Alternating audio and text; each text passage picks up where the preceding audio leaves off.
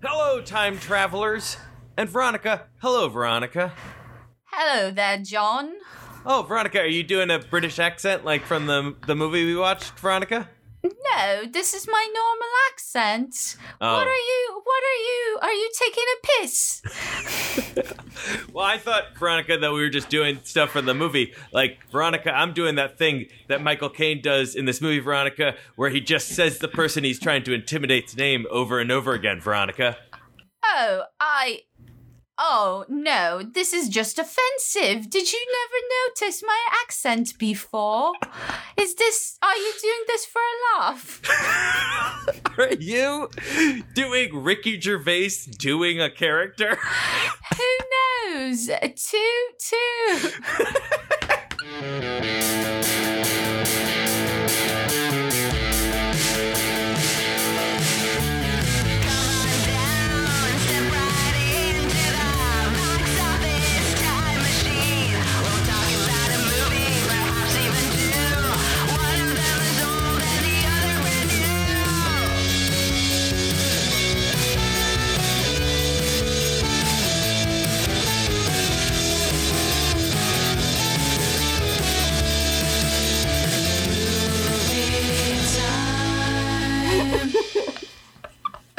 You know, Quality, quality stuff. last week I, I thought I thought our opening sounded scripted, and I'm gonna say this week I didn't feel that. No. This this week had a had a distinctly looser, more improvised feel. Oh yeah. Well, I I don't know if our listeners know that we have extensive background in improv comedy. I think probably nearly every listener we have has performed improv comedy with at least one of us, so probably. Oh wow. Hi and sorry.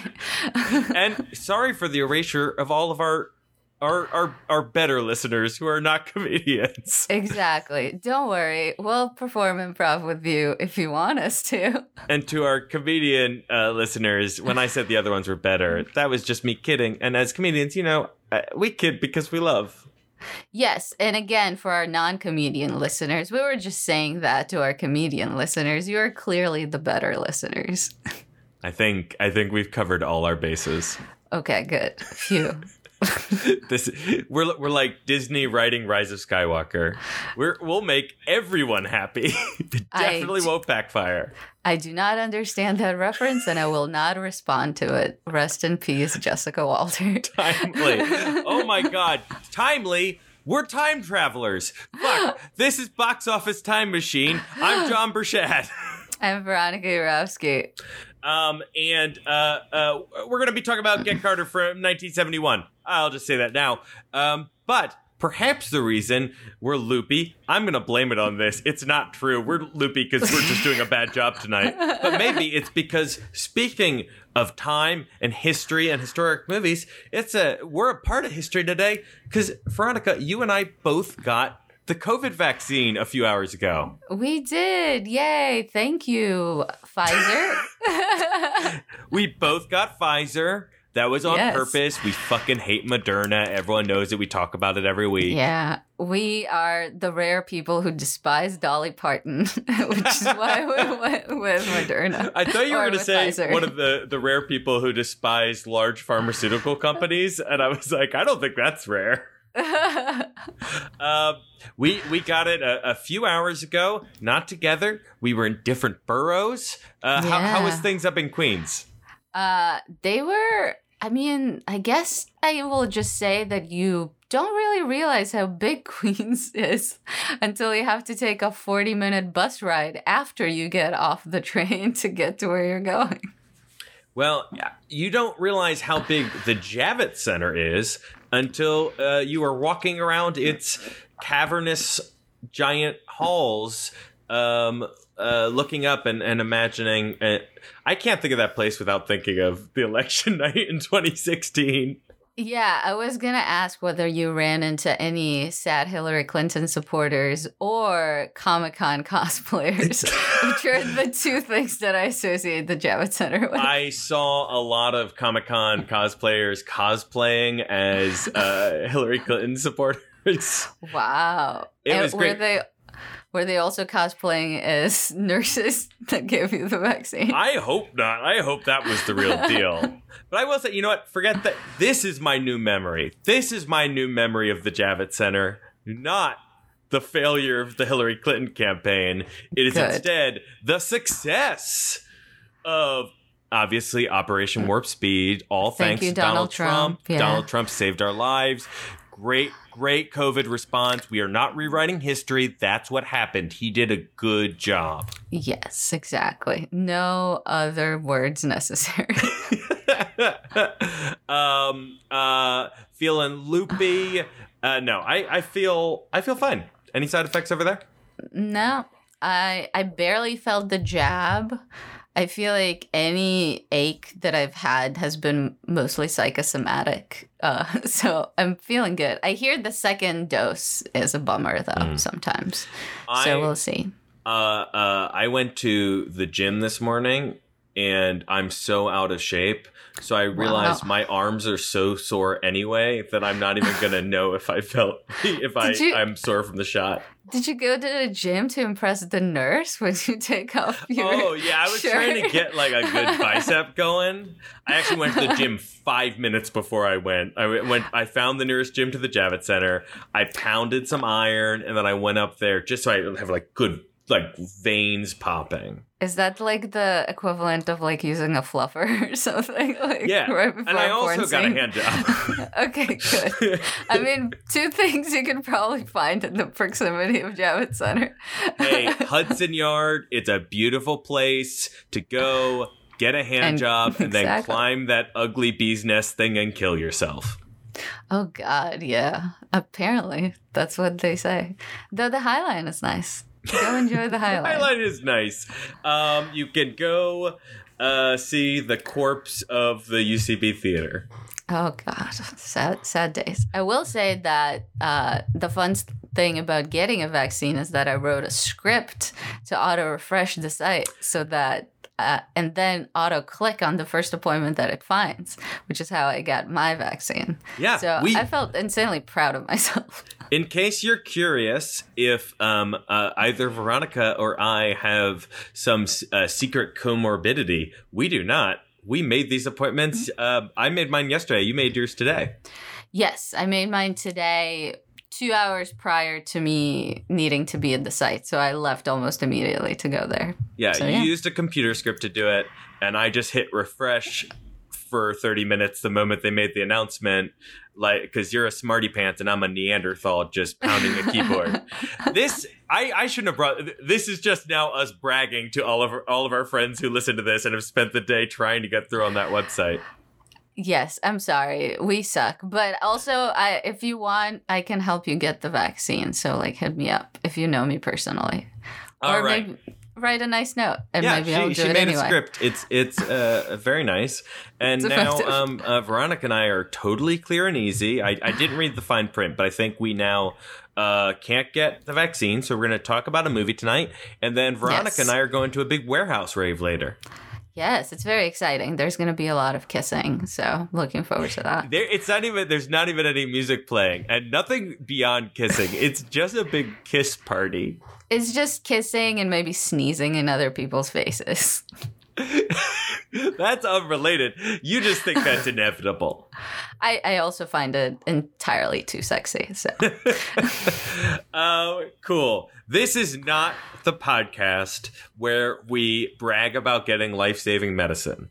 This Sadly. is, in fact, the podcast where we watch uh, the number one movie at the box office, either from the current weekend or, if theaters don't exist anymore, from a weekend long in the past. And this time we went to this weekend, uh, end of March, uh, end of March weekend from 50 years ago, 1971's Get yeah. Carter.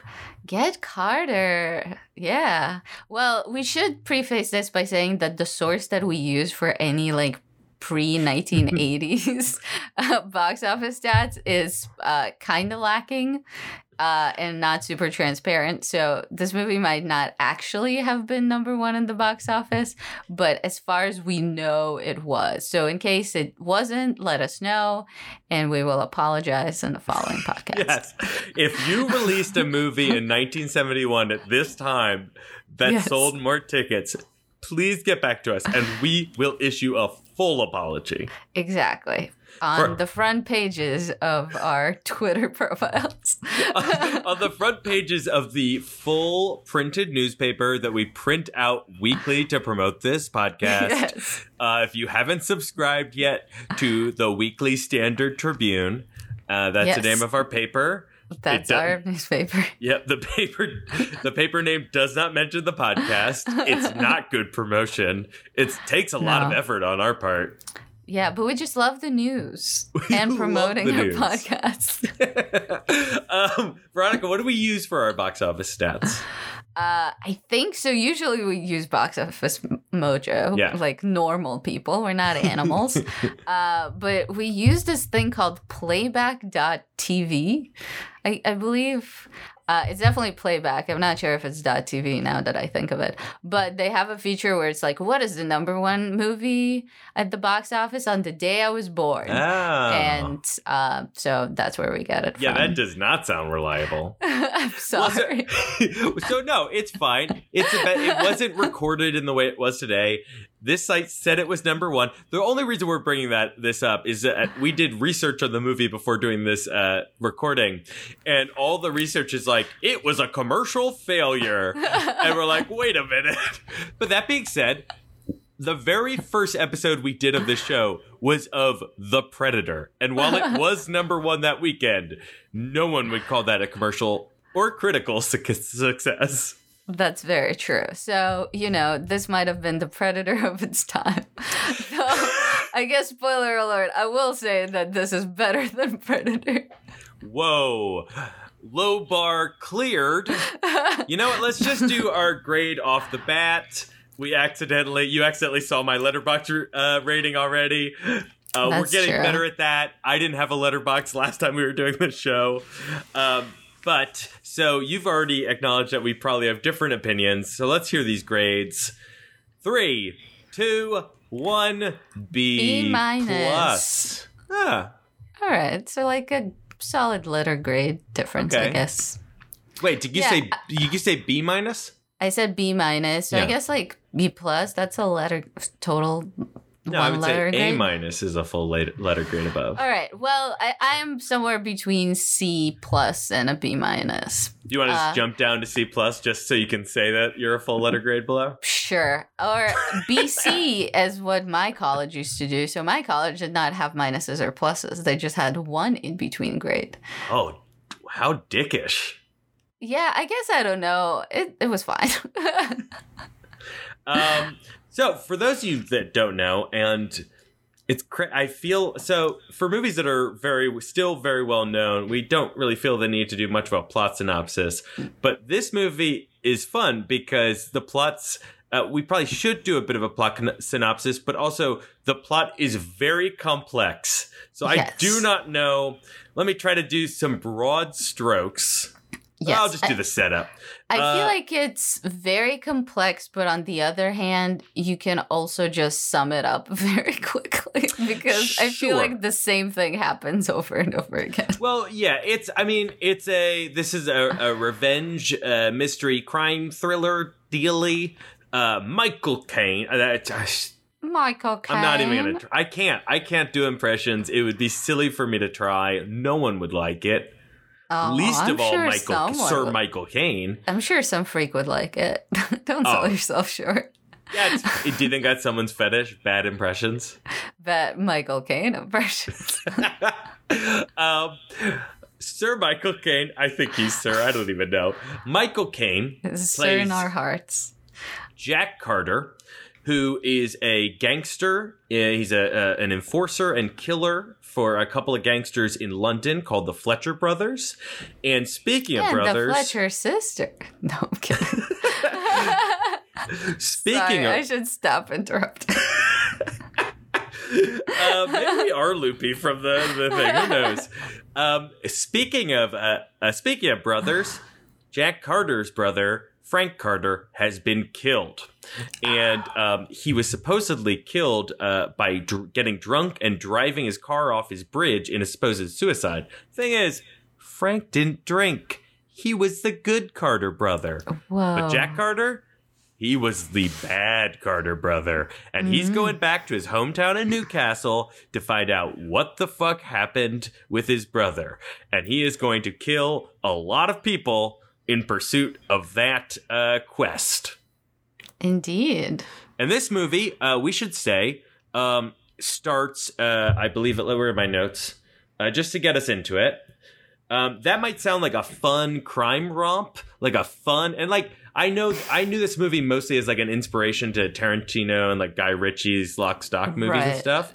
And those are very fun, silly movies. That is not what this is. And if you thought it was, uh, we get hardcore pornography 55 seconds into the movie. Am I And not wrong? for the that last was, time. that was a man's erect penis in a woman's mouth, right? As far as I could tell, I didn't freeze frame, so I'm. Well, it is freeze framed. We open the movie with a, a pair of grotesque criminals, the Fletcher brothers, uh, just wa- watching porn. Although uh, it's 1971, so they're just looking at um, a reel to reel of, or no, a projection thing of uh, photos. so you know, uh, it was like the quality stuff it because was it was, good shot on stuff. film. It was. I mean, it was hot. But I Uh, also wasn't sure, and this might have been a thing I missed, but like based on later happenings in the movie, I wasn't sure whether this was like some sort of revenge porn, sort of non consensual thing, people being forced into it kind of thing, or whether it was actually just like porn porn. You know what I mean?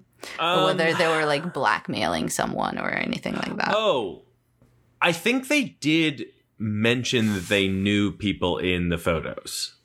I'm not Right. sure. I don't know how it's foreshadowing. Certainly that that pornography plays a huge uh, role in the mystery, but I don't know how relevant it is that those criminals knew what was going on because I don't know how involved they were with the pornography business that was happening in Newcastle. yes. This is the complex. I feel like the complex plot is not the way for us to dive into this, No. particularly for our, our listeners who I'm going to guess mostly probably haven't watched this movie. I want to start, uh, Veronica. Why didn't Why didn't you like this? Well, so I am a big fan of Tarantino movies and uh Guy the I guess the early pre-revolver Guy Ritchie movies. Though I did enjoy The Gentlemen. Uh and um so I was maybe expecting something along those lines. So I will say that what I found uh, that I didn't like the most about this movie was the fact that I could not tell any of the bad guys apart. Like they all they all looked and sounded the same to me. I did not understand what his business was with a great many of them until fairly late in the movie. Uh and yeah, and also like there is nothing sort of distinguishable about any of them to sort of bring an example from Guy Ritchie's movie sort of uh in Snatch every character was unique. They each had their own goals. They were weird in specific ways. You could immediately tell them apart.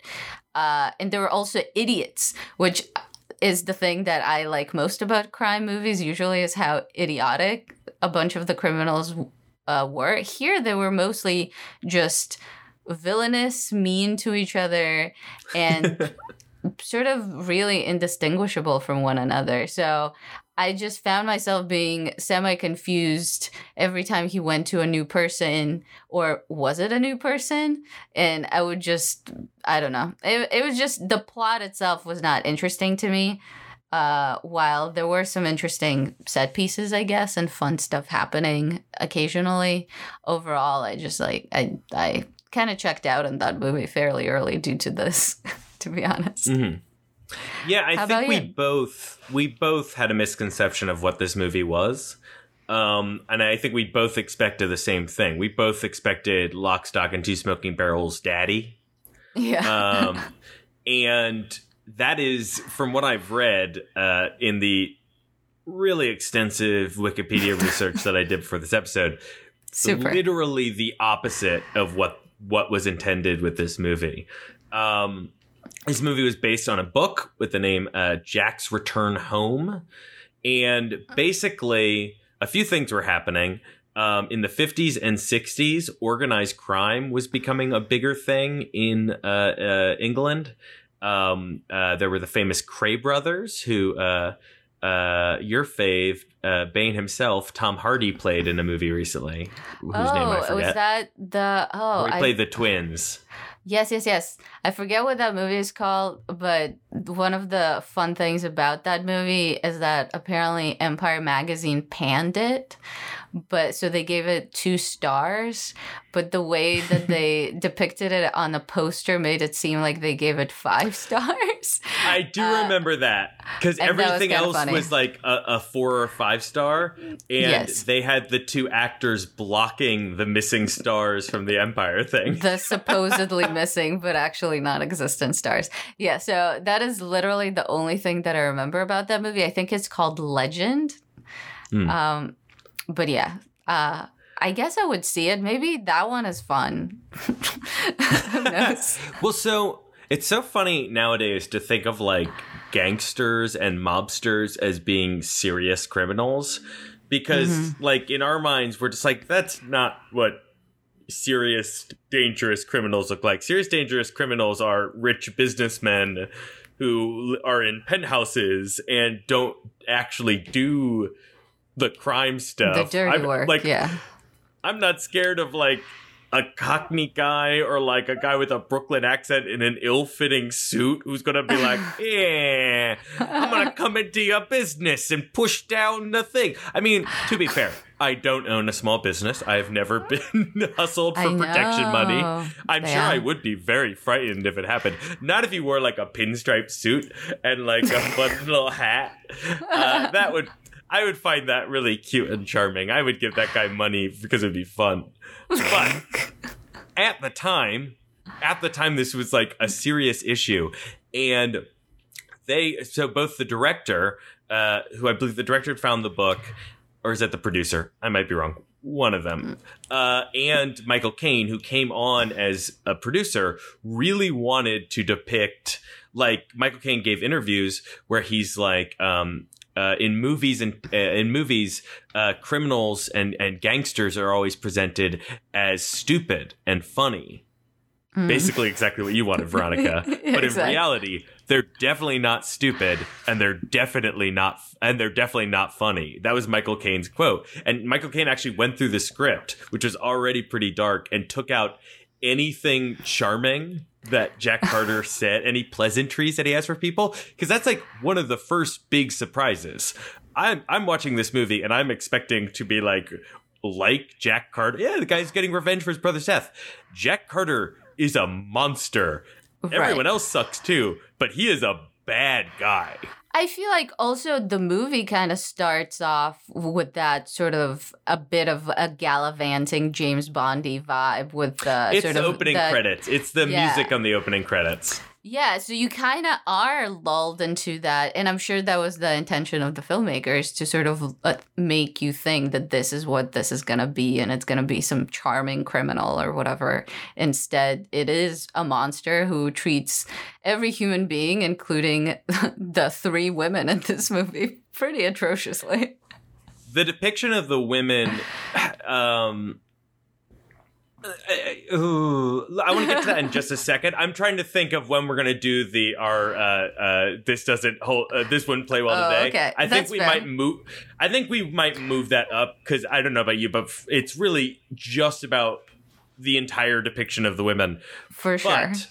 But, um, uh, but so I enjoyed this movie. I found I found the mystery engaging. I did enjoy. Uh, uh, I do enjoy that world of both um, early '70s, which is basically still late '60s, um, London and Northern England, and I, I th- that type of like criminal atmosphere. I enjoyed that, but also I don't mind a movie about a really terrible person. My least favorite type of movie is a movie about a really terrible person that I get the feeling that the filmmakers don't doesn't realize that it's a story about a really terrible person. That they think their character's like super cool. And the one thing i never thought with this movie was that the filmmakers thought jack carter was anything other than a monster. And i did find it interesting. I, I really enjoyed the various moments that they show him getting worse and worse. And everything that like I, I, I am curious how uh, uh, how much of this was on purpose.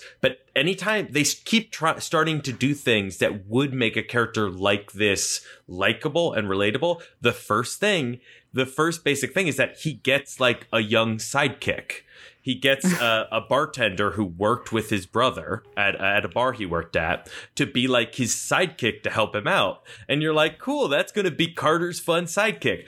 No, he uses that guy.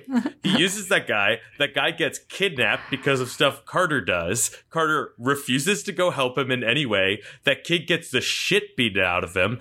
Carter yeah. goes to visit him only to get more information out of him.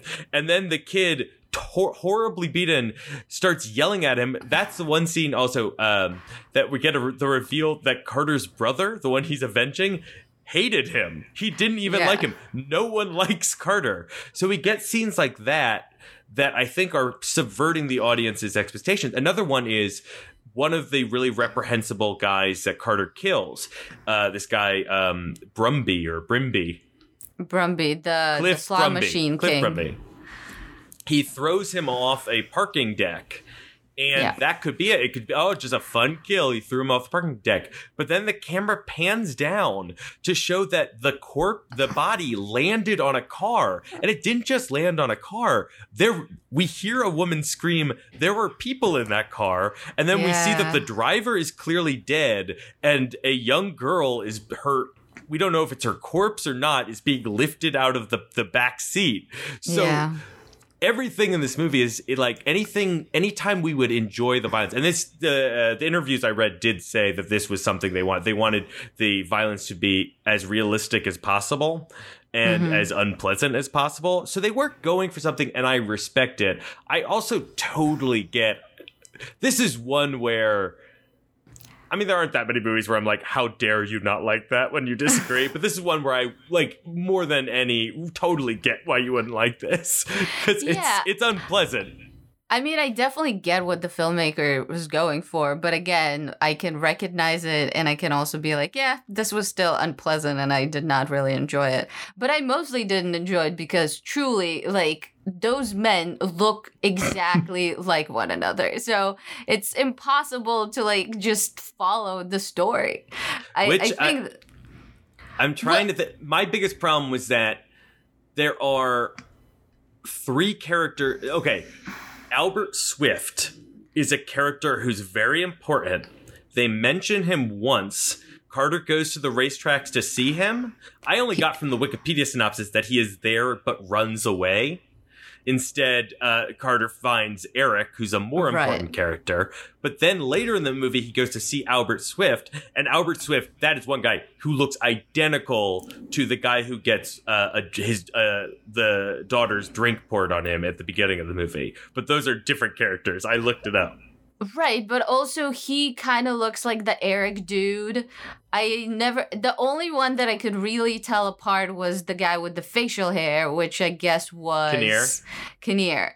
That was the only one. Everyone else, but also I didn't understand like that the goons that come in halfway through the movie driving up the bridge are actually Fletcher goons who are there to get him back because they're like you're investing too much time in this, you're going to get us into trouble or whatever. I did not like I don't know, maybe I kind of zoned out on the movie. That's also totally entirely possible.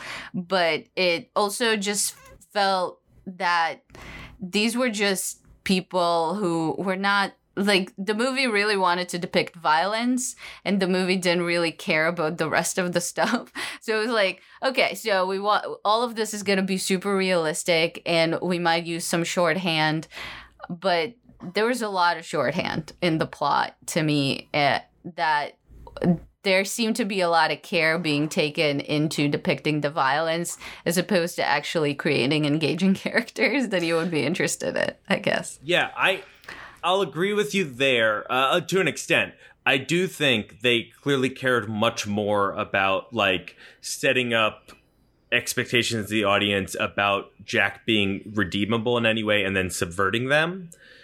Um, they cared about that much more than the mystery. And Yeah. you can tell from what I read about what they cut from the book. All first off, apparently in the book, I I think it's possible Jack doesn't die at the end. At the very least, it it happens differently. Uh, Spoilers: Jack's killed by a sniper. Um, oh, which is an ending that I really like and does. yeah, it I wanted him to home- die. Yeah, and it drives home that this whole thing was useless. People told him not to do this. He did it. Everyone died, and then he died. Useless. His brother wouldn't have wanted him to do this. Useless. Um, Right. So I did like that, but then also the book has flashbacks to Jack growing up with his brother. Um, and then also flashbacks to Jack working with Eric when they were younger. Um, and also building more about the relationship with Jack and Anna, which, or uh, which I will, I do, we'll get that that might, mighty pin in the the women uh, column. We'll get there soon. Um, but like all of those things, they do make Jack seem more brutal because he's just this force. And also, like I loved where the reveal that his brother actually hated him appears, and it's also when we get the implication that his, niece might actually be his daughter because Yeah. he just fucked his uh, uh, brother's girlfriend or wife because he's Wife. an asshole and he hurts everyone. Um, no, to be fair, his brother also cheated on his wife. So Yeah, everyone was. I I don't know. Was his wife gone? We never we never found out what was up with the wife. I think it's implied that she died Yeah, because he says that uh, Margaret, uh, the mistress, was sort of like a mother figure to D- Doreen, yeah. who She was, was the, the, daughter. closest, Yeah, the closest to a mother, which makes the the eventual twist to the mis- mi- uh, mystery that much darker. But Yeah. um, uh, and that's also that's a shift that we could talk a little bit. I did some research on the uh, 2000 remake starring Sylvester Stallone. They give uh, the brother a wife that um, the Stallone character, who I think is definitely ch- changed to be more likable in the remake, like Oh, has sure. like meets. He also Rachael Leigh Cook is the daughter. It, it's definitely just his niece. But Does anyway, she descend down a scare- staircase in slow motion? she does, and she looks beautiful. Uh, She's I gonna be, be- prom queen. I would be very curious to actually hear about that sequel, because or the remake, because it seems to make no sense for it Let- to exist in what I know about it. Yeah, let's let's talk about that in a little bit. That's our, our second big pin. But so by cutting out those flashbacks, while you do lose any humanizing um, features in Jack, and for all I know, in the book, even in the flashbacks, he's a monster. I don't know.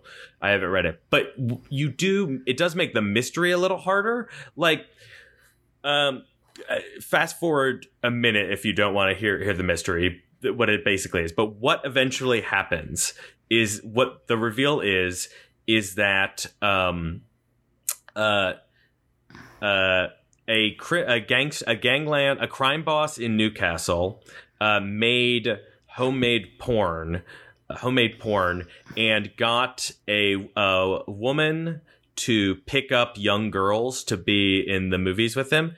Uh, Ghislaine Maxwell, if you will, but much she's definitely not uh, allowed in the house and treated nicely by Kinnear. Um, No. So maybe that's a bad example, but um, but so it turns out that woman is the woman who was dating um, Jack's brother, and she ended up pimping out Jack's uh, brother's sister. Uh, sorry, Daughter. Jack's brother's daughter. Yes. Jack's brother found the porn movie with his underage daughter in it, freaked out. Apparently, and- he was shown the porn by Brumby. Oh, you're right. Sorry.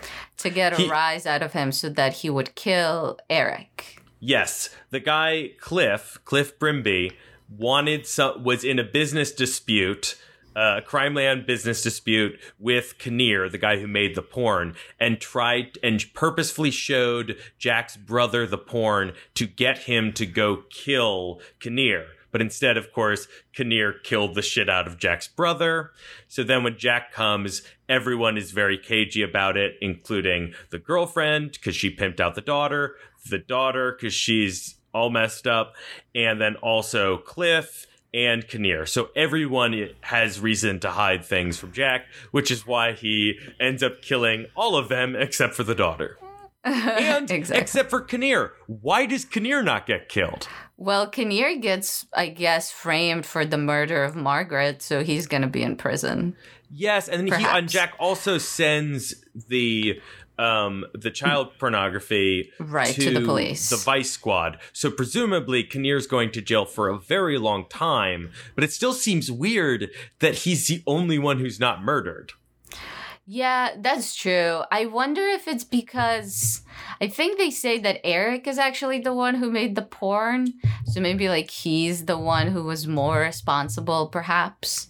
I don't know. But then Hmm. again, to me, I, I feel like they were stand ins more than they were characters. So who cares? yeah i mean yeah he he definitely hated eric the most and the book would elucidates that with flashbacks about their life um but you know what so that's a basic plot um it's let's get into uh, the depiction of women and i'm going to start with a question to question to you so this whole thing hinges on um, these men acting violent out of um, deference in protecting a young woman who may be both may be either of their daughters.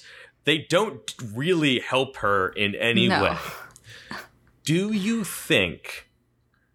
Do you think the the the misogyny that uh, uh, that do you think the misogyny that Jack Carter displays throughout the movie to the other women in the film, do particularly Edna and Margaret, Edna, who boy, um, do you think that is a supposed to on purpose on the filmmaker's part to show how bad a guy he is, to um, sh- be in contrast, comic like darkly comical contrast to the fact that he thinks he's protecting, doing this all to protect a girl. Meanwhile, he's at treating these other women horribly.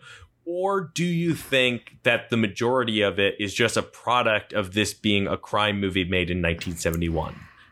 Uh, I think it's probably. I definitely don't think it's the middle one. I think actually watching the scenes with the women, uh, I would be hard pressed to find them that much different from comparable scenes in James Bond movies Mhm. uh, from the same era, especially the way that he uh, talks to both Glenda, I think, who's like the Kinnear's girlfriend, Oh God, I forgot Glenda. Yeah. and Edna, I guess, is the landlord lady. Like, you can't have a Glenda and an Edna. uh, yeah, I don't know. Is is her name Edna? I don't know. yes, They're- no, you're right. Edna is the woman who he boards with, and Glenda is Kinnear's girlfriend, who's also Cliff's girlfriend. Yeah, so uh, there are all these things where he sort of approaches them in a way that we would perceive in current movies as semi rapey and non consensual, but then they find it actually irresistible and end up fucking him. So. I- I mean, that's icky when it happens in a James Bond movie. It's also icky here. If you, I guess, if the filmmakers wanted to say that they were going for some, like, you know, uh, they wanted to show how vile he was, maybe, but I don't know that actually that tracks with the way women were depicted in other movies from the same era, I suppose. I also feel like that I'm not sure how motivated Carter was by anything that happened to Doreen. Uh, I think he was upset by that, but I think he mostly just wanted revenge for his own purposes. Uh, perhaps to avenge his brother, perhaps because he just hated these people. Because as we mentioned, he doesn't really, his brother hated him.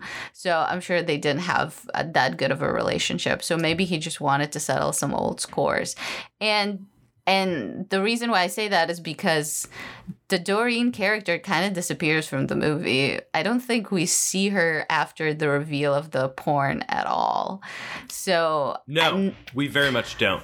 so yeah, so I don't know whether that motivated him as much. So I yeah, it just seems that I I think it would be kind of easy to say, "Oh yeah, I mean, this is also another way that this man is bad," but I don't know that it necessarily tracks with what we've seen from movies of that era, I suppose. Yeah, that would be I- my take. I'm torn. I do think it's purposeful that Doreen vanishes because it's something. I mean, he's so when he kills Glenda, he's uh, he's um well Well, he doesn't, kill her. save Glenda. He doesn't kill her. He purposely doesn't save her and seems to enjoy watching her drown. He put her in the trunk of the car after realizing she was in a, a, a porn movie with his daughter. She didn't seem to know, or maybe niece, daughter, maybe niece. She didn't seem to know that they were at all related, or she probably would not let him wa- watch that movie. Um, yeah. Uh, but then he puts her in the trunk of the car, and then other gangsters knock the car into the river, and he purposefully does not save her. Yeah, though I Um, suppose I don't know how much she could have been saved by him at that point because he was standing fairly far away and high up. I mean, And- he but would- yeah, I, I do think he's he's depicted as showing as having. Um, I, I think it's kind of his relationship with Dur- Doreen is actually kind of interesting, in that I like that there are just hints that she may be his daughter, and I like the idea that he has affection towards her. But it's very stilted, and it's clearly because he knows she might be his daughter, but he also wants nothing to do with her. Like, do you? Well, do you think the invitation for her to move to South South America with he and Anna was genuine? He doesn't seem to like try for it that hard. Yeah, I don't know. That's a good question. I haven't thought of it. I could see it being genuine, I suppose, but maybe he only suggested it knowing that you would not want to do it. So it might be one of those things. Yeah, I don't know. I think. I think he. I don't think he knew she'd say no, and I think there's probably there's probably a part of him that is felt like he had to say it and is very happy that she says no. Because it's like again it's we're best case scenario it's your 16 year old niece. Worst case scenario it's your 16 year old daughter. She has Yeah. no one no f- parents left. And he's just like you should come live with me. And she's like i don't know. And he's like okay. But I also, yeah, I also wonder if he if he kind of sees her as a troubled kid and maybe just wanted some way for her to get out of it or offer her some way out. I can see that being, you know, He's a motive for clearly- him. he's clearly enraged when he watch when he sees the porn and sees she's in it and he then Right. violently attacks glenda which i don't believe he was planning to do beforehand Right. Um, yeah. So, why do you do you think he's furious because um, she helped helped in the abuse of his niece daughter? or do, do you think like he views Doreen as an extension of himself partially and not her own person or is it just that this seems this seems to prove that she was in some way involved with um his brother's death even if she doesn't realize it Mm, I think it's either the latter or perhaps it is also just Doreen. He sees her as something that was his, much like his brother, and he probably doesn't like it being violated in the same way. So it could just be a possessive thing as well. well yeah Um, so i i find the the doreen relationship uh fairly nuanced and interesting. I want to point something out that i noticed. Um there are two people who are i'm pretty sure not mentioned on the wikipedia plot synopsis. Oh, and um yeah i'm pretty sure that's true. And obviously the Wikipedia plot synopsis was not written by the filmmakers, but I think it's very interesting who these two people are. These two people are Edna and I think his name is Keith, the young guy. So the Oh. two most innocent people whose lives are ruined by Carter are not list are not mentioned at all in the plot synopsis. We don't care about them, innocent people.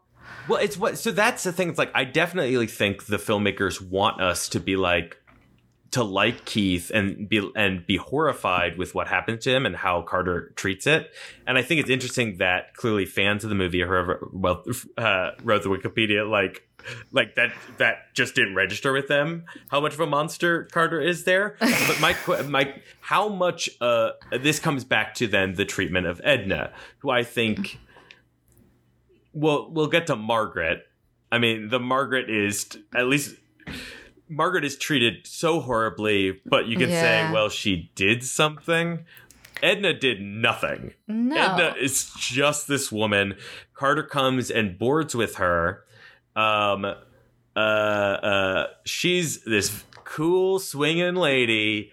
Um, and he and she seems to be a little flirtatious with him, and he takes advantage of this by what? Okay, we'll get to Edna in a second. Let's start with Britt Ekland. Britt Ekland. This is so convoluted. Sorry. Britt Ekland, third build in the cast. Which is She so is funny considering she's fiancée. in two scenes. Two? Well, I thought it was just one. She's mentioned in a second scene Oh, I when we find I- out she's we- probably getting beaten to death. I thought we saw her at the beginning of the movie. I might be wrong. Also, I think she's actually the she's the girlfriend of one of the Fletchers. Oh, that's yes, yes. We find that out during. So Britt Ekland's one big scene is that she's mentioned as the fiance that he's planning on moving to South America with. Um, he calls her up purposefully in front of Edna, the woman running the the house, then has phone sex with her. This is Britt Ekland's only scene. Uh, Yeah. He tells her to get naked and masturbate. She does this for a while. I did think the filmmaking with Edna on the rocking chair was very funny. Um, but then we get the reveal that she is the girlfriend of Jack's boss. That old, Yes. that old standard. But also that kind of back to my point of just like I think they're when when they depict his relationship with women, I think they are doing something that's more I guess what's the word I'm looking for? Sort of, yeah, like tongue in cheek, like they did with that scene with Britt Ekland. And uh so and again the first scene where the he and Edna have sex where he kind of approaches her in a way that I think we're supposed to see as sort of funny and sexy, but it's not. It's kind of rapey and disgusting like looking back at it. Had we already seen Keith at that point? Keith uh, uh, in his uh, no, this is right after she'd been beaten up and Keith is kidnapped. Which I is see- I'm- Keith again? I'm torn. I, I, I am torn, and I think you're very very likely right. So he leaves to go chase down a lead, um, and he leaves Keith with this guy Thorpe, Keith and and Edna in the boarding house with this guy Thorpe that um, they're holding him they're holding him like hostage, and he leaves them. These two are not criminals. He doesn't care what happens to them, and of course the people Thorpe work comes uh, works for comes um, and beats the shit out of Keith and uh, and Edna and takes Edna uh, Keith off to beat him up some more. Then um, Jack gets back, finds out Keith's been kidnapped. Uh, Edna asks what he's going to do about it. He clearly does not care. He- She asks what he's going to do about her being beaten up. He does not care. And then when she is about to call the police, he then, you know, quote unquote, seduces her, whatever. I don't. So the the James Bond comparison is is a good one because there are scenes like this in like Sean Connery James Bond movies where he is violent towards women in a way that feels very much like the filmmakers are like this dude's a man's man. Sometimes he's got to slap a lady. Yeah. Um I'm torn about this scene.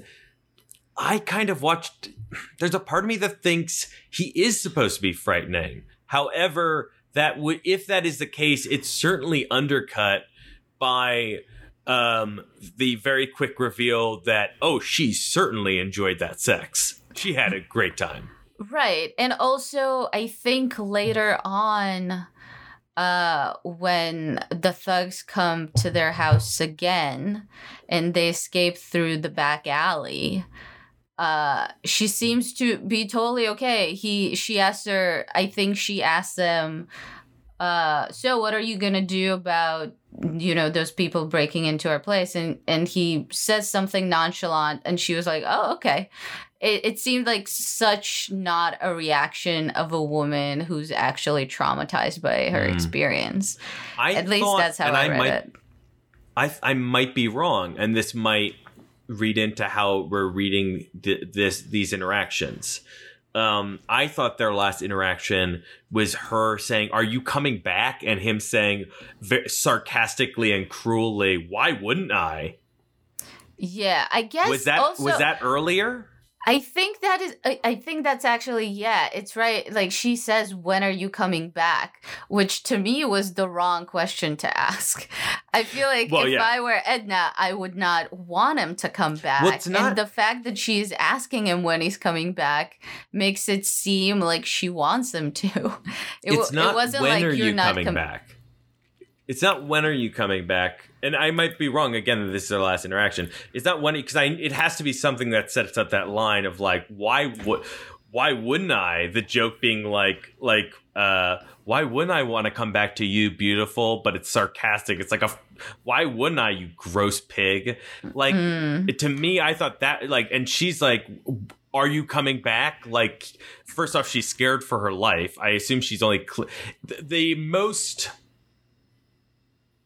If you really, if you want to give the movie the benefit of the doubt, and I probably shouldn't be doing this, you could say that the movie knows that she is clinging to him for safety and that it leaves on a cruel note to reinforce how cruel he's being to her. But I might just be trying to trying to rationalize choices that feel dated and feel less like the characters being cruel rather than the movies being cruel. And that's the big difference with all the other violence. All the other violence that isn't that is directed towards men, when it is gross and and mean, it's clear that the movie wants it to be and is making a point by doing that. When it's that violence is depicted towards women, and it's frequently it's sometimes crueler than it is towards the men. The men usually get it pretty quickly. Um, Mhm. the Margaret and Glenda deaths are horrible. yeah. Um, uh, so Glenda's the one who's drowned in the car. Margaret is the one who pimped out the daughter, was kind of like her stepmother. Uh, he tracks her down in an dark alleyway at night when she's um, walking home from hanging out with friends, and he forces her to go to Kinnear's house. Who Kinnear's having a big party, and he then injects her with an overdose of heroin. hmm Oh no! First, he makes her strip naked.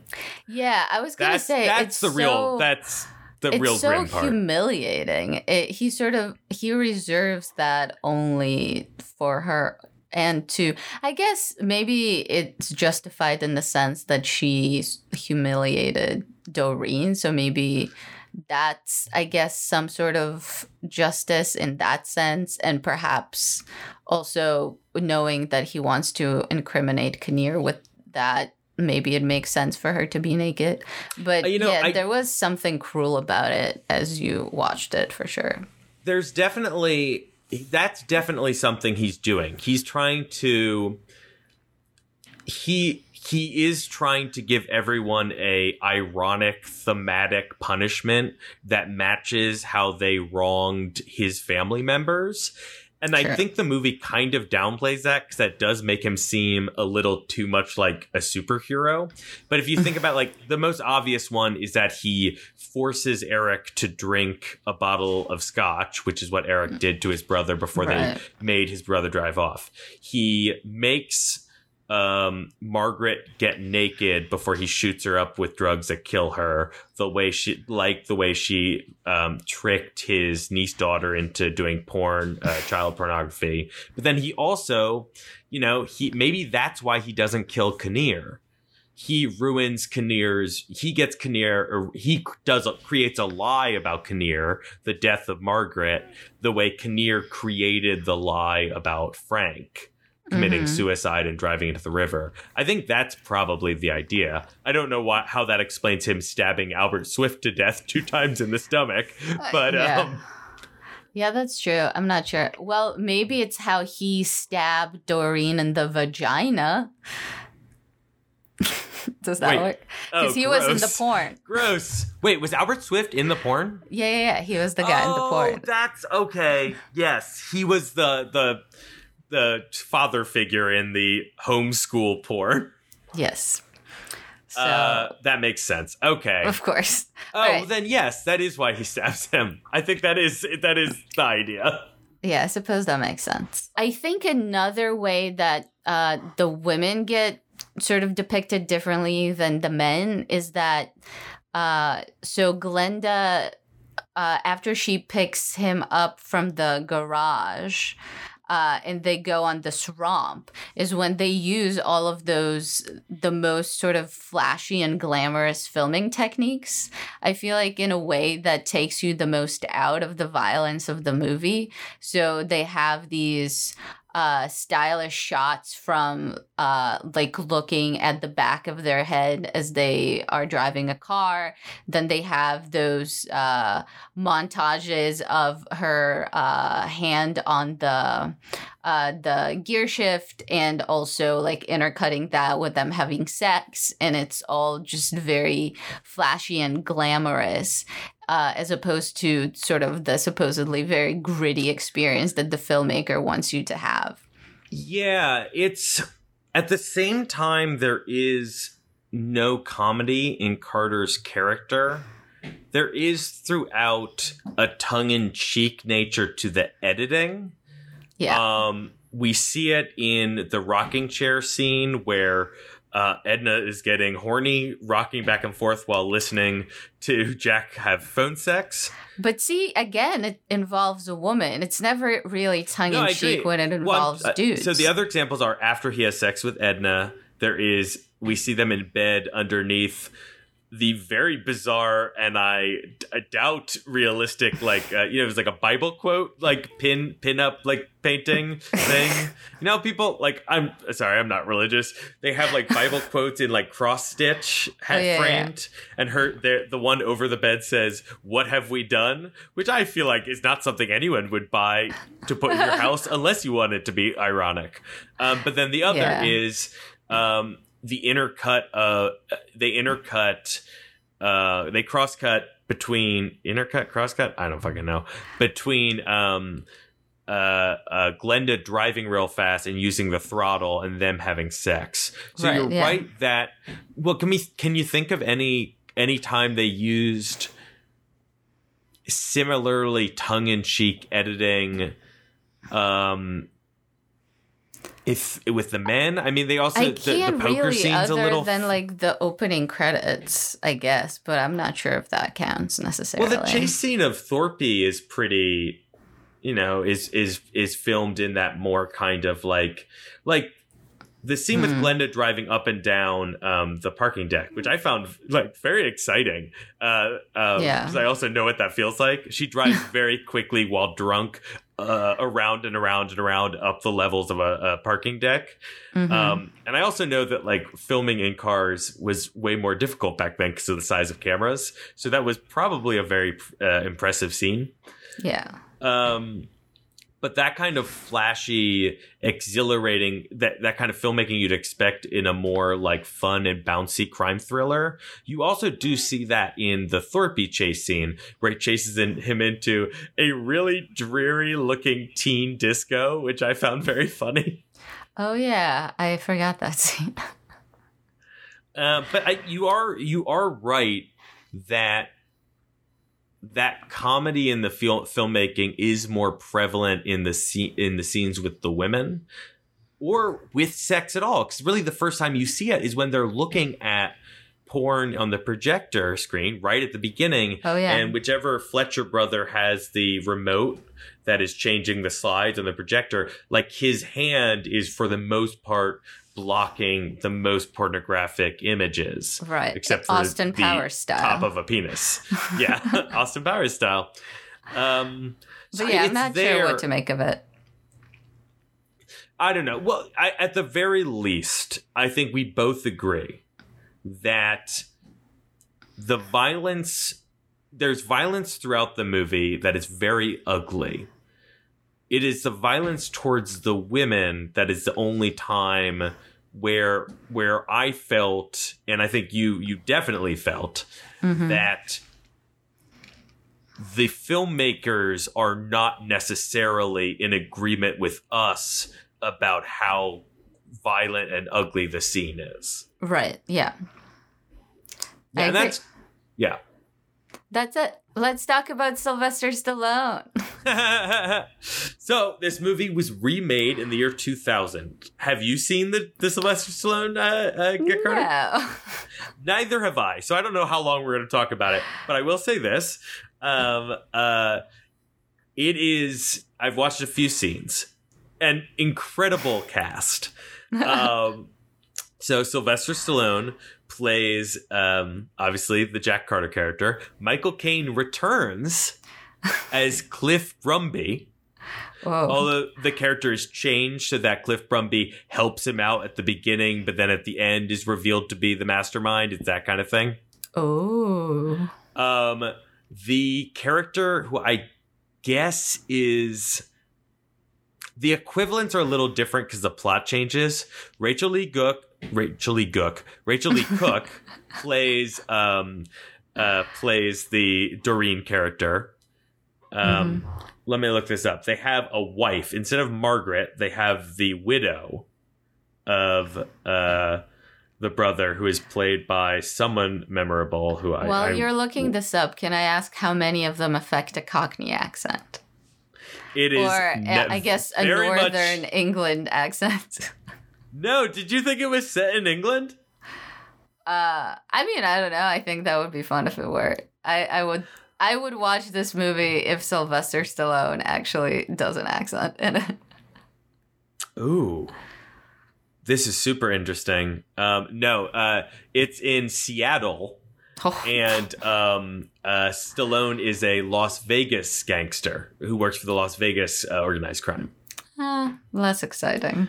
Um, well, how about this? In 1972, MGM released MGM, who also released this in America, released a, another adaptation of the same book, which was a black exploitation version, Oh yeah, Hitman. and it starred Bernie Casey and Pam Grier. Um, uh, Oakland Hitman, so it takes place in Oakland, uh, returns to Southern California. Tyrone Tackett is his name. For the funeral of his brother Cornell. Cornell left behind his wild daughter Rochelle, who rejects Tyrone's offer to live with him. Tyrone befriends his late brother's business partner Sherwood Epps and stays in town to investigate the death. He's threatened by gangsters who tell him to leave town, but they've threatened the wrong man. Uh, Pam Grier plays Gozelda. I don't. The plot synopsis is very short and does not mention. I'm gonna. I have to guess that's the Glenda character, and, and the character's probably bigger. Yeah, I suppose. Um, that sounds like maybe something I would be more interested in seeing, perhaps, than the Get Carter remake. so Um, okay, so here's I- here's the cast. I got it up now. Um, Miranda Richardson plays the widow. Hmm. Alan Cumming plays Jeremy Kinnear. Oh God. Um, Eric Paice has become Cyrus Paice, and he is played by Mickey Rourke. Oh yes, I did hear he was in this. um uh Con McCarty, who's one of the um in this version London, but in that version Las Vegas gangsters who come from uh Carter's boss to uh to make him to try to get him to return ho- back to the city. Uh, that character is played by John C. McGinley. Oh wow. Okay. Yeah, and there's some other fun people. Johnny Strong, uh, um, Gretchen Mol uncredited as Audrey, who is the Anna character, the Britt Ekland character. Oh, so I guess she might I can't not remember. have. Is Anna the name in the book or the movie? I, I can't remember, but whatever. The fiance who who's Oh, only in one scene fiance's name to is. Anna. Yeah, it's Anna. And the boss character, Les Les Fletcher, who in this version is only heard as a voice on the phone, is played by Tom Sizemore. So very year 2000. Does he but have not a? as year 2000 as the editing choices because this is hey guys have you heard about digital editing it's all the rage it's a hot new thing um, if you watch clips the movie is filled with jump cuts for no reason where when i say jump cuts i mean they literally just took random frames out of like a crane shot Mm. um, but it's not as bad as the trailer, which for some reason is done entirely with blue color tinting that is so repulsive that if a whole movie looked like that, it would be unwatchable. I wonder how much of that was inspired by Steven Soderbergh, though. Because The Limey came out the year Mm. before, and that had a lot of jump cuts and some tinting in the frame and stuff. And that's kind of like a Soderberghian thing, I suppose, to have that color in the frame. So I wonder if they wanted to do that. Plus, The Limey has a very similar story. I would argue a much better story uh, uh, than I would Get bet Carter. you're right.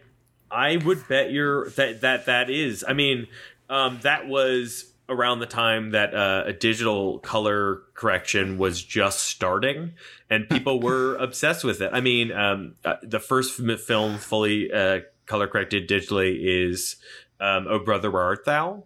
Oh, and I yeah. do think I, I think that movie's so gorgeous. I think there are a few scenes where I'm like, okay, it's a little much, Too much um, sepia. but it was. I mean, it was a new tool. Yeah. But yeah, I, maybe that is true. I've actually never seen Limey. oh, you should watch it. It's like this movie, but with like, you know, good characters. well, yeah, I think at the end of the day, that's probably where we differ. Is that I, I, as gross as they were, I enjoyed the characters, which helped me get helped me stay engrossed in the mystery. I did find the mystery interesting. mm-hmm. Um, but I would say the barrier to enter, if you are, I mean, we've completely spoiled the movie, but it's still worth watching. If you are at all interested in this movie, the barrier to entry is, um, well, put subtitles on for the accents, but the other barrier to entry is how okay you are with how just repugnant every and unre- irredeemable every character in the movie is. Yeah. Yeah. I I think for sure. I mean, I guess I can't say that that was the re- main reason why I didn't enjoy the movie, but that is de- definitely a hurdle for some, I'm sure. And The Limey, also to recommend an entirely different movie, has also morally repugnant character. I there are very few characters in that movie that are good, uh, but uh, still works really well. So check out The Limey too. Maybe ahead of Get Carter if you want to watch both. Well, uh, uh, should we? Um, we did our ooh that one that one uh, play well today section already in mid review. So Mhm. would we like? Should we move on to other things you've seen this week? Sure, I will mention one another. Oh, this Sure. Would not fly again. It's uh, a non-actual gender polit- politicky thing. It's more that in the end, when there's a corpse riding inside a coal bucket in sort of gondola style into the sea, and then the coal just gets dumped into the fucking water. And and it seemed like this is how that apparatus worked. For why i have no idea. Maybe it was coal like residue or something that they did not need in the production of coal? I do not know. I will say it would i would hope this would not fly in our world that we live in these days. Is this a first for for this uh, this category this section uh, segment where we're angry about the environmental issues in the film?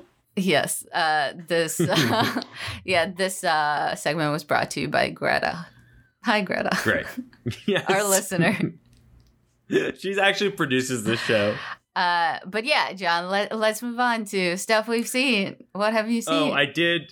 Sorry, I did. I, I wasn't looking at my notes this whole time. So very quickly, that cross stitch did not say "What have we done," which that would be insane. It said, "What would What would Jesus say?" Same thing. But then again, I guess people who are very religious will get something that just guilts them the whole time.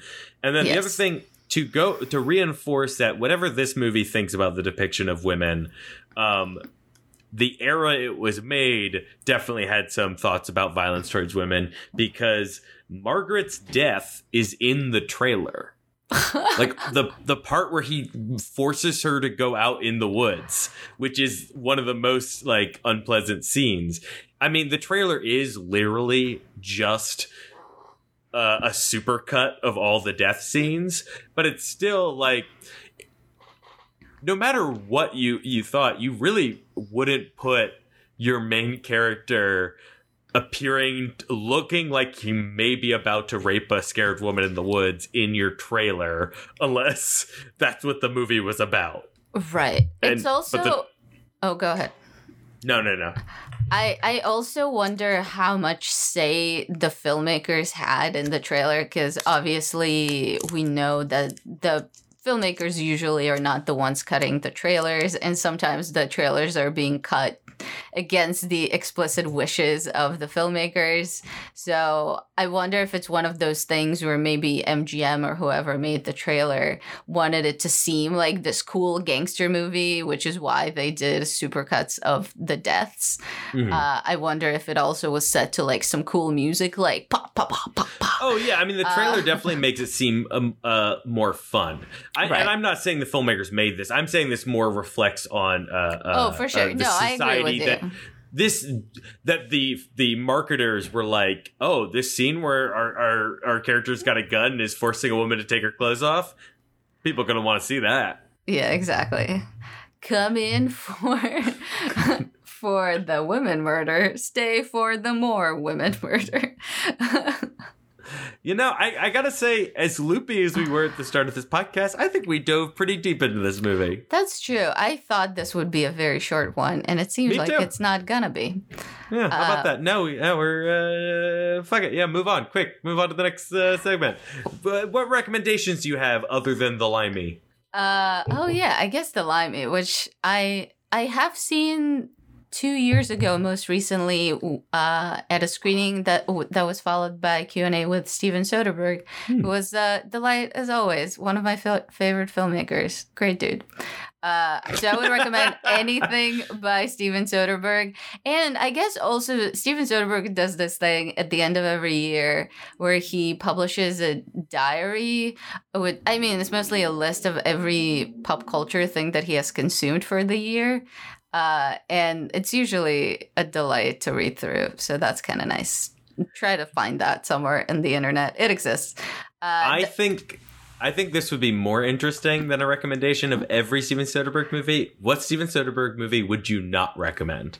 oh, uh, let's see. Which one do I? I guess Full Frontal is not that great. I suppose so. Maybe don't watch that, or at least don't watch that at the beginning of your Steven Soderbergh exploration. Start with Sex Lies and Videotape. That's a great one. and I'm Um, gonna say watch the Knick because the Knick was great and more people should have watched it. It was on Cinemax, which was a bummer. Uh, but it's great. There are two seasons, and there's some kind of revival happening. I think it's on HBO Max now. Yeah, it's Uh, now on HBO Max, so you can watch it along with Get Carter from 1971. That's true. Uh, the only other thing that I have actually seen in the past week is uh, a Russian movie from the 1960s. It's called The Diamond Arm. It's one of my favorite movies of all time.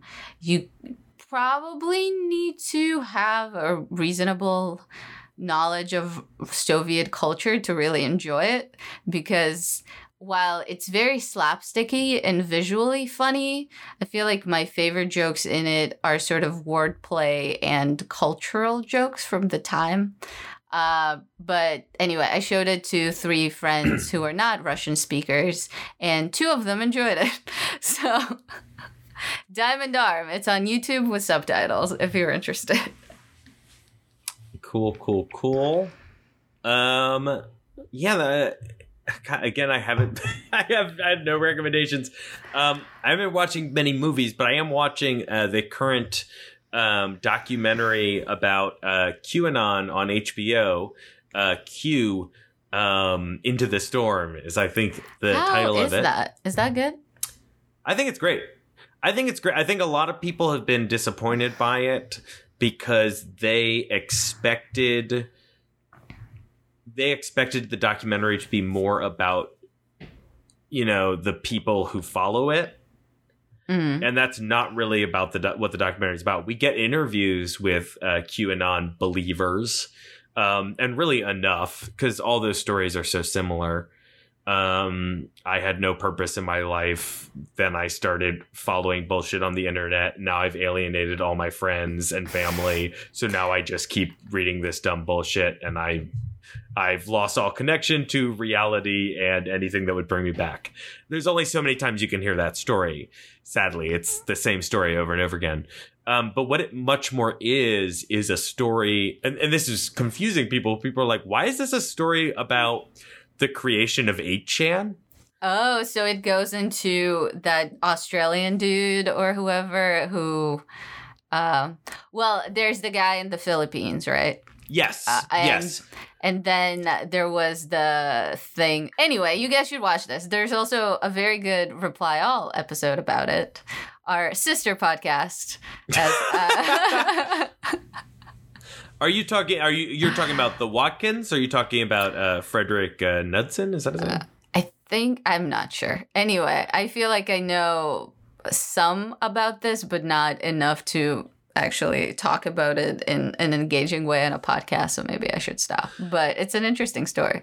Yeah, well, the the documentary is making very clear that um, so much, uh, so much of all this QAnon stuff, in addition to uh, the the conservative ghouls, the cons- conservative ghouls who actually have power that helped foster this online discontent. So much of this is born out of uh, fringe internet culture of the past 20 years. Mhm. And um, this actually makes the documentary uh, really good companion viewing with um, Feels Good Man, the documentary that also came out this year about um, uh, Pepe. Pepe the Frog and Mhm. its uh, creator, whose name I forgot, uh, the creator of the uh the comic strip series that it's from the something boys oh god damn it whatever i i only watched a movie about the history of it um You're but, bad uh, with that movie- names. yeah that movie also traces um traces alt-right culture from uh to incel culture to gamergate to incel culture to japanese chan sites so Mhm. both of these conservative uh, populist uh, fascistic movements have similar um, similar breeding grounds and Yeah. do it does create a very they create very interesting companion pieces. And so far i've only seen i think four out of six episodes of the uh, hour long ep- episodes of the qanon documentary. Um, they're releasing them two a week. Um, but so far i've really enjoyed that. And i really enjoyed feels good man which i think i might have recommended already on the show. So they're both great. double wreck. double wreck. All right, Veronica, I think uh, it's very possible Mm-hmm. that next week we might be watching a new movie. Now, I know what you're saying, listener. You're saying, no, John and Veronica, you only got your first dose of the vaccine today. You Yeah. definitely are not ready to already go into a movie theater. I agree. but I think it's very likely that next week, the number one movie at the quote unquote box office will be. I forget who comes first in this title. I think it's King Kong versus Godzilla. Well, it's definitely they they kind of dropped they've kind of dropped the king. So Yeah, I think it's so just Kong, versus it's either Kong versus Godzilla, whatever. The fucking King Kong Godzilla movie. You know what it is. Um, and that is also will also be streaming same day on HBO Max. So if, which I have to believe is going to happen, that movie is number one at the box office next week, then we will be doing our very first 2021 movie episode. Yay! It's actually Godzilla versus Kong. I was Sure. entirely wrong. Sure. um, and uh, if that's not number one, then it we'll watch the actual number one movie if it's available to stream, or we will watch something from the past again. Exactly. And who doesn't love the past? Also, it's very possible we'll just watch Godzilla vs. Kong anyway, just because if we keep doing only past episodes, we're going to start running out of movies that are in any way memorable. That's true. Unless you really want us to talk about either Hop or Spy Kids, in which case, email us, dear listener, and let us know. Don't do that. Go buy a ticket to Godzilla vs. Kong so we can talk about that. But don't watch it in the theater because it's not yet safe yet. I don't know, unless you got your vaccine like a month ago, then it's probably fine. I feel like we're setting an impossible morality trap for our listeners. oh well, as uh, as you all deal with that ethical quandary, yes. uh, Veronica and I have to go to our kissing rave. yes. Oh, fun. I'm so excited. okay, I'm I'm practicing my kissing uh moves already. All right, kiss, kiss, Mwah. listeners. All right. and toot toot. Toot toot everyone.